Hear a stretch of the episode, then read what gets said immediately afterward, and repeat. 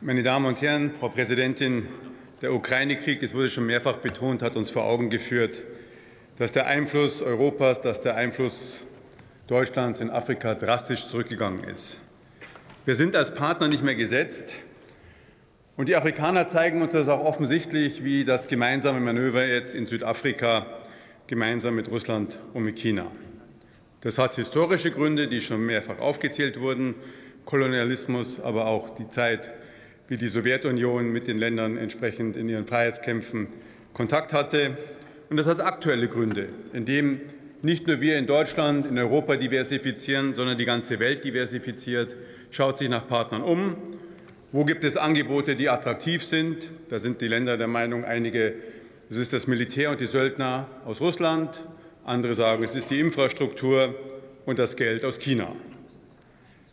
Was wir anbieten müssen, ist, dass wir die Länder als Partner als auf Augenhöhe wahrnehmen und mit ihnen kooperieren wollen. Das ist unsere Forderung an die Bundesregierung, hier eine entsprechende Strategie vorzulegen.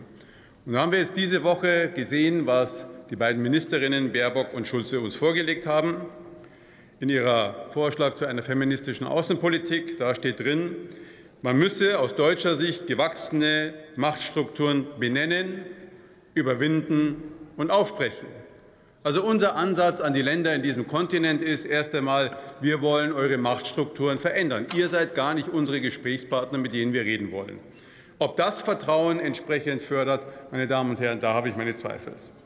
Ich erinnere an Gerd Müller, der hier entsprechend als Entwicklungshilfeminister eine Afrika-Strategie vorgelegt hat mit den Prioritäten Klima, Ernährung und Migration. Und die Migration hat sich nicht auf die nach Europa priorisiert, sondern auf die im Kontinent selber wo ja auch die afrikanischen Länder sehr stark zu kämpfen haben. Das sollten wir vor, weiter fortführen, statt über quere Kulturveranstaltungen, die wir mit einer Million entsprechend fördern wollen, ein Angebot zu machen. Meine Damen und Herren, wenn wir in diese Richtung weitergehen und wenn das, was auch Frau Schulze gesagt hat, an aktuellen Programmen mit Auflagen äh, kommt, dann werden wir dort nicht mehr Einfluss haben, sondern wir werden weniger Einfluss haben. Wir dürfen uns nicht darüber wundern, dass dann diese Staaten sich dorthin wenden, wo sie sich entsprechend kulturell verstanden fühlen.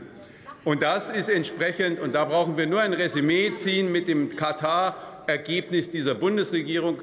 Weil eines hat diese Bundesregierung geschafft mit Blick auf Katar und die WM, wo die Außenministerin noch die Forderung gestellt hat, entsprechend die WM zu boykottieren. Etwas, was man gar nicht für möglich gehalten hat. Die arabische Welt, und die umfasst ja auch Nordafrika, im Blick auf Deutschland und in die Ablehnung auf Deutschland zu einen.